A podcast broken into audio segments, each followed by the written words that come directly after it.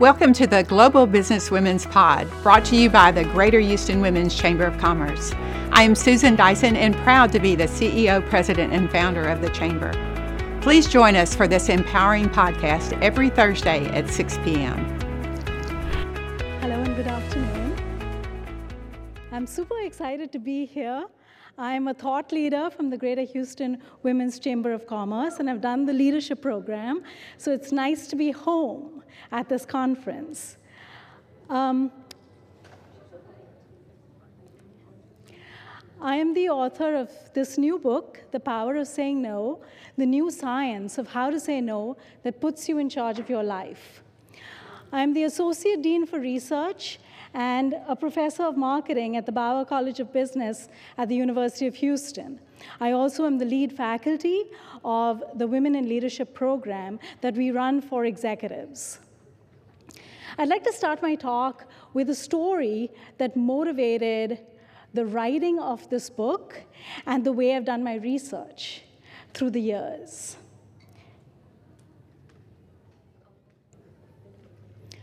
I spent my 24th birthday staring at a fax machine. I was the junior most member of a team and an advertising executive at the time, and we had had a routine meeting earlier that day. And part of my job was to write the minutes of the meeting and fax them over to the client. And that was a routine task for me. And so I knew I had a party that evening, and all my friends and family were going to come. And so I did that routine task really quickly, typed out the minutes, showed it to my boss, and faxed it over. I was ready to leave, 5 p.m., rushing out to, to beat the traffic uh, that is notorious in Mumbai, which is where I grew up my boss comes to my desk and says, with a smile, Did you fax the minutes? Yes. I'm ready to go home for my party. She says, Did you receive the receipt? And I said, No. And she said, Well, don't leave till you get the receipt for the fax. And I was just shell shocked, stunned and I didn't know what to do at the moment. Essentially, she had trapped me into spending my evening to wait for a fax. And I wasn't empowered enough at the time, when I look back at it, to say no. And so that's what I did. I stood at the fax machine, which was a glass room, you know, in those in the in the 90s, the fax machine had this pride of place in organizations. You had this glass room, and there was a fax machine in there. And I just waited, waited for the fax to come through. In the meanwhile, I called home. The party went on without me. People came, they had dinner. It was a Tuesday. They left. At 9:30 in the evening, the fax arrives. I pull the fax from the fax machine, put it on my boss's desk, and go home. When I think about my 24th birthday, I think about that fax paper, and I remember the words, received with thanks. Now, years have passed, and my disappointment of that day has definitely faded. But when I think about how that moment shaped my career and the research questions I asked moving forward, and ultimately resulting in this book, it has been a tremendous opportunity to learn what motivates people. Why do they do what they do? Why do we sometimes put other people in positions where they have no choice but to do what I call in the book bullshit jobs? Talking of birthday parties, there's a new podcast by Julia Louis Dreyfus called Wiser Than Me. I highly recommend the podcast. And the premise of that podcast is that we can learn from people who are wiser than us. We can learn from people who have reached the third portion of their lives. Uh, they're, they're above 70, for instance. So what Julia, uh, what Julia does is the first episode of this podcast, she talks to Jane Fonda. And she asked Jane Fonda a whole bunch of questions. Everything from family, career, balancing life and home, making tough decisions. And she asked Julia, what, uh, she asked, Julia asked Jane, what, quest, what would you give your 21st, 20, your 21 year old self? What advice would you give your 21 year old self? And, and Jane says, No is a complete sentence. and this is something that we all need to learn, especially as women, as I will show you. So let's look at some data based on my research that I've done on the concept of empowered refusal, which is the super skill of being able to say no more effectively. So the first question I ask in my research is why do we say yes when we want to say no? And so I surveyed around 2,000 people, both men and women, 51% women, and I asked, Do you say yes when you want to say no? And yes, women do, significantly more than men we are more likely as women to take on responsibility and take on tasks that we have no interest in and are not up our alley. We do have a problem with that two little word, two letter word. We have a two letter word problem. And that problem is the ability to say no. Women are significantly more likely to not know how to say no when a request is made of them compared to men. And why? Because we are worried about the consequences. Again, significantly traumatized and concerned and conflicted and feel great anxiety about the just saying no. In my research, I have identified that saying no is fraught with anxiety. And why? For three main reasons. One, we really care about the relationships we have with each other. And we struggle with saying no because we are worried that we will not be able to maintain those relationships. We also want to be seen as professional and in control and capable of being superwomen. And so we want that reputation. That's another strong driver, especially for women, to say, I care about my reputation. I don't want them to think I can't handle it. It's another reason why we say yes when we want to say no. And the final reason is we just don't know how. No one taught us how to say no right? So these are the issues I try to tackle in my re- research and in the book. So because we care about the relationships, we get stuck in what I call the acquaintance trap. I don't have time to go through all the traps that I laid out in the book, but I want to lay it out for you. Another trap that we get into because we care about our reputation is what I call the house of cards trap. And because we don't know how to say no, we get stuck in what I call the spotlight effect. Essentially, the spotlight is on you, and you feel that you're the absolute only person in the world who can do that. And so you say yes when you want to say no. Essentially, what I show in my research is that no is what I call a socially dispreferred response. What that essentially means is that when someone asks us a favor or makes a request of us or invites us to go somewhere, we take that as something that they are just expecting us to say yes to. And so saying no goes against that social interaction, that social expectation. So it becomes extremely hard for us to say no. But lucky for us, I've spent a lot of time thinking about how to say no more effectively and navigate these situations. No, as we have discussed, is clearly a gendered issue. Research shows that we are significantly more likely as women to be unable to decline a workplace request. We are more likely to say yes, and we are more likely to say yes because we care about those relationships and we want to be seen as the nurturer, the helper, and the good person. There is a concept in the literature called non-promotable tasks. And I'm sure each and every one of you have done non-promotable tasks. Non-promotable tasks are the things we take on that do not advance us professionally in the organization. They are the things that need to be done, but they don't count towards our promotions. They don't come up during annual evaluations. No one has given you a raise because you organized the retirement party or because you brought in coffee and donuts for a meeting. Never happens. And those are the non promotable tasks that women often take on.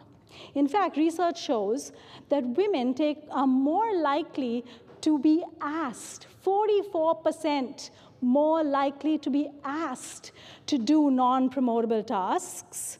And when asked, they are 76% more likely to say yes compared to 51% of men who will say yes. So men are asked less, they also say less, uh, say yes less as well. So we as women need to learn to say no for our own good, our own well-being, and for our own personal and professional advancement. One of the things that I've, one of the things that many uh, many people have asked me over the years is how do I decide what to say no to and what to say yes to? And so in my book, I come up with a framework that helps you decipher the yes and decipher the no.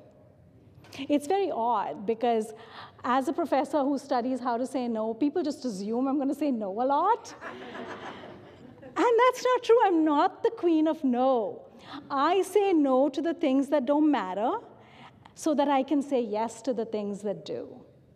Right? And so, how do you decide what to say yes to and what to say no to? The framework that I've devised is a pretty straightforward framework.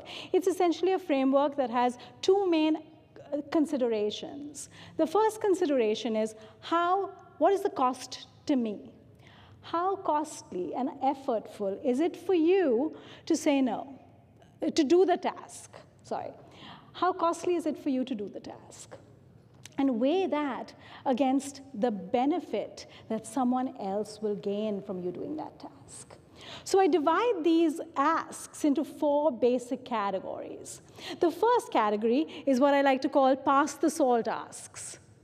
Pass the salt asks are asks which are very low cost to you, easy for you to do, not a problem, but huge benefit for other people. So imagine now, as a professor, I get asked to write recommendation letters a lot, right? So a recommendation letter for me is a pass the salt ask. Because I have a system in place on how to write a recommendation letter. I know how long it takes. I have a template. It's not hard, but it can be a game changer for my students. And so it is a pass the salt ask for which you, it's worth saying yes waiting for a fax on your birthday. Low cost to me, really, if you think about it in terms of effort, but benefit to others. My boss could have gotten that fax in the morning and it wouldn't, wouldn't have made an iota of difference. So, those kind of asks should be hell no's, right? Another ask, which is a trap that we very, very often get into, is what I call bake your famous lasagna asks. Now, these are careless asks. These are asks where someone, uh, someone will tell you, do this really effortful thing. And you might feel that you have to. The reality is that you need to weigh that effort that you are investing against the benefit. Now, if someone is inviting you for a potluck and everyone's bringing a party tray, should you spend all evening baking a lasagna? Probably not. It's pretty clear that you need to see that for what it is, call it a bake your famous lasagna ask, and say, Do you mind if I just bring cake? That I can buy from a store? Most likely she'd say yes, and that would be the end of it.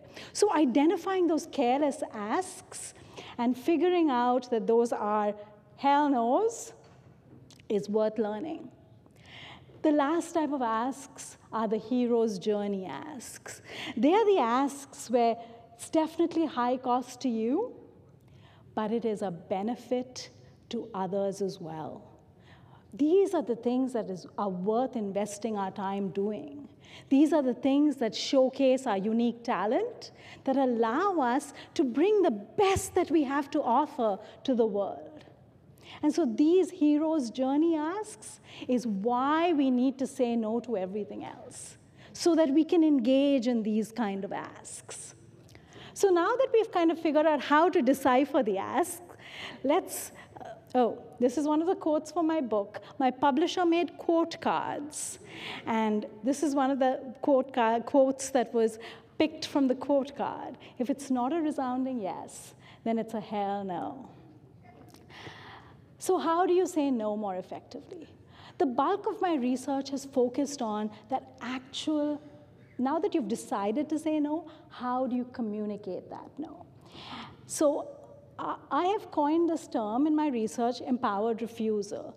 And empowered refusal is a super skill of saying no in a way that implicates your identity, conveys conviction and determination, is persuasive, and does not invite pushback or negotiation from the asker. Let me explain how this works. Imagine that you are, someone makes an ask of you. You could either come up with an excuse and say why you can't do something, or you could use a more empowered term or more empowered language by saying you don't do something.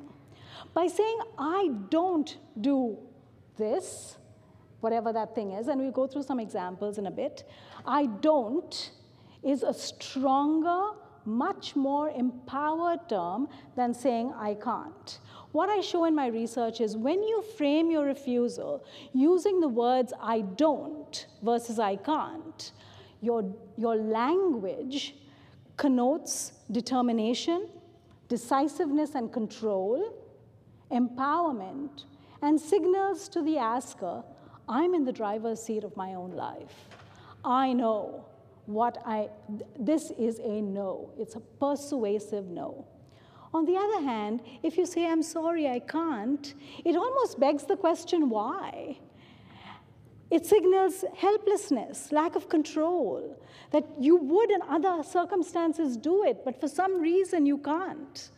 And that invites negotiation. The other person begs the question why, and then you get into this lengthy discussion as to why you can't do it, right? Something you want to avoid. So imagine, imagine, let's take a simple example. Imagine that you do not, that you have decided to stop eating sweets. You know, the sugar epidemic, and you are on, you just want to look after your, your health and well being, and you're off sugar. But you go to a, to a party, and the hostess brings you this luscious piece of cake. On one hand, you could use the disempowered language and say, you know, I really can't because uh, I'm on this diet and I'm looking after my sugar. And most often, what I've found in my research is when you say I can't, you invite negotiation. People will kind of say, What's one slice of cake? Start your diet tomorrow, right? But if you say, I don't eat chocolate cake, you come across way more empowered. You are the kind of person who doesn't eat cake. And this idea, and we talked about cake, but we can talk about this in any, uh, in any situation. I'm the kind, I don't take the elevator when I can take the stairs. I'm a stair person. It signals to the world. I don't take on a project unless I've finished a previous one. You have a rule about how you work. People respect that. So when you, that simple switch from I don't to I can't can make a world of difference in communicating an empowered refusal. So let's look at the three sets of skills that I talk about in my book to develop this ability to be able to say no more effectively. I call them the three competencies, the ART of empowered refusal. The first is awareness, the second is making rules and not making decisions, and, and bringing your full self to the refusal. So, awareness is about looking within. Make your refusal and your decision start by looking within. What are your values, priorities, preferences, and beliefs? What is it that's driving you? Do, I, do you have the self knowledge about what you care about and where you want to invest your energy? With that deepened self awareness, you need to develop a set of rules, which I call personal policies. Personal policies are simple rules that we make for ourselves that guide our actions and decisions. And these rules can form the infrastructure for what you say yes to and what you say no to. And finally, the third super skill to the, the third skill to develop as part of this kit of competencies is bringing your whole self to your refusal. What I mean by that is you need to say the words, I don't, not I can't, but you have to accompany it with empowered body language. Our body has a tendency to leak power. And we need to be very careful about how our body comes across so that the words that we say are matched by the body language. And we can also use body language to be able to buffer the refusal so that we communicate through our body language that our refusal is about us it is about our decision to say no, not a rejection of the asker. So we can smile, we can lean forward, we can use compassionate gestures that allow us to communicate that our refusal is about us. And the other person is more likely to be able to accept that with grace and comfort because they realize that we are living by our own values and what we care about. So I hope I made the case that empowered refusal is a super skill that's worth learning.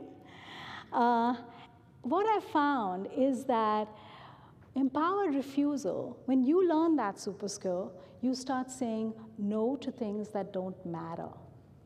You, start, you stop doing non promotable tasks. You do not say yes to things that do not leverage or even showcase your unique skills. And finally, you don't do things that make you grumpy and resentful. Learning empowered refusal makes you a trustee of your own life. Another quote card. What's been really, really fun about writing this book on the power of saying no is the number of people who, as soon as I say the title, say, I need that. that is an amazing thing for an author. My book is officially being launched on June 1. Um, thank you. Thank you so much for joining us. We will see you again next Thursday at 6 p.m. For more information about the Chamber and our podcast, please visit us at ghwcc.org.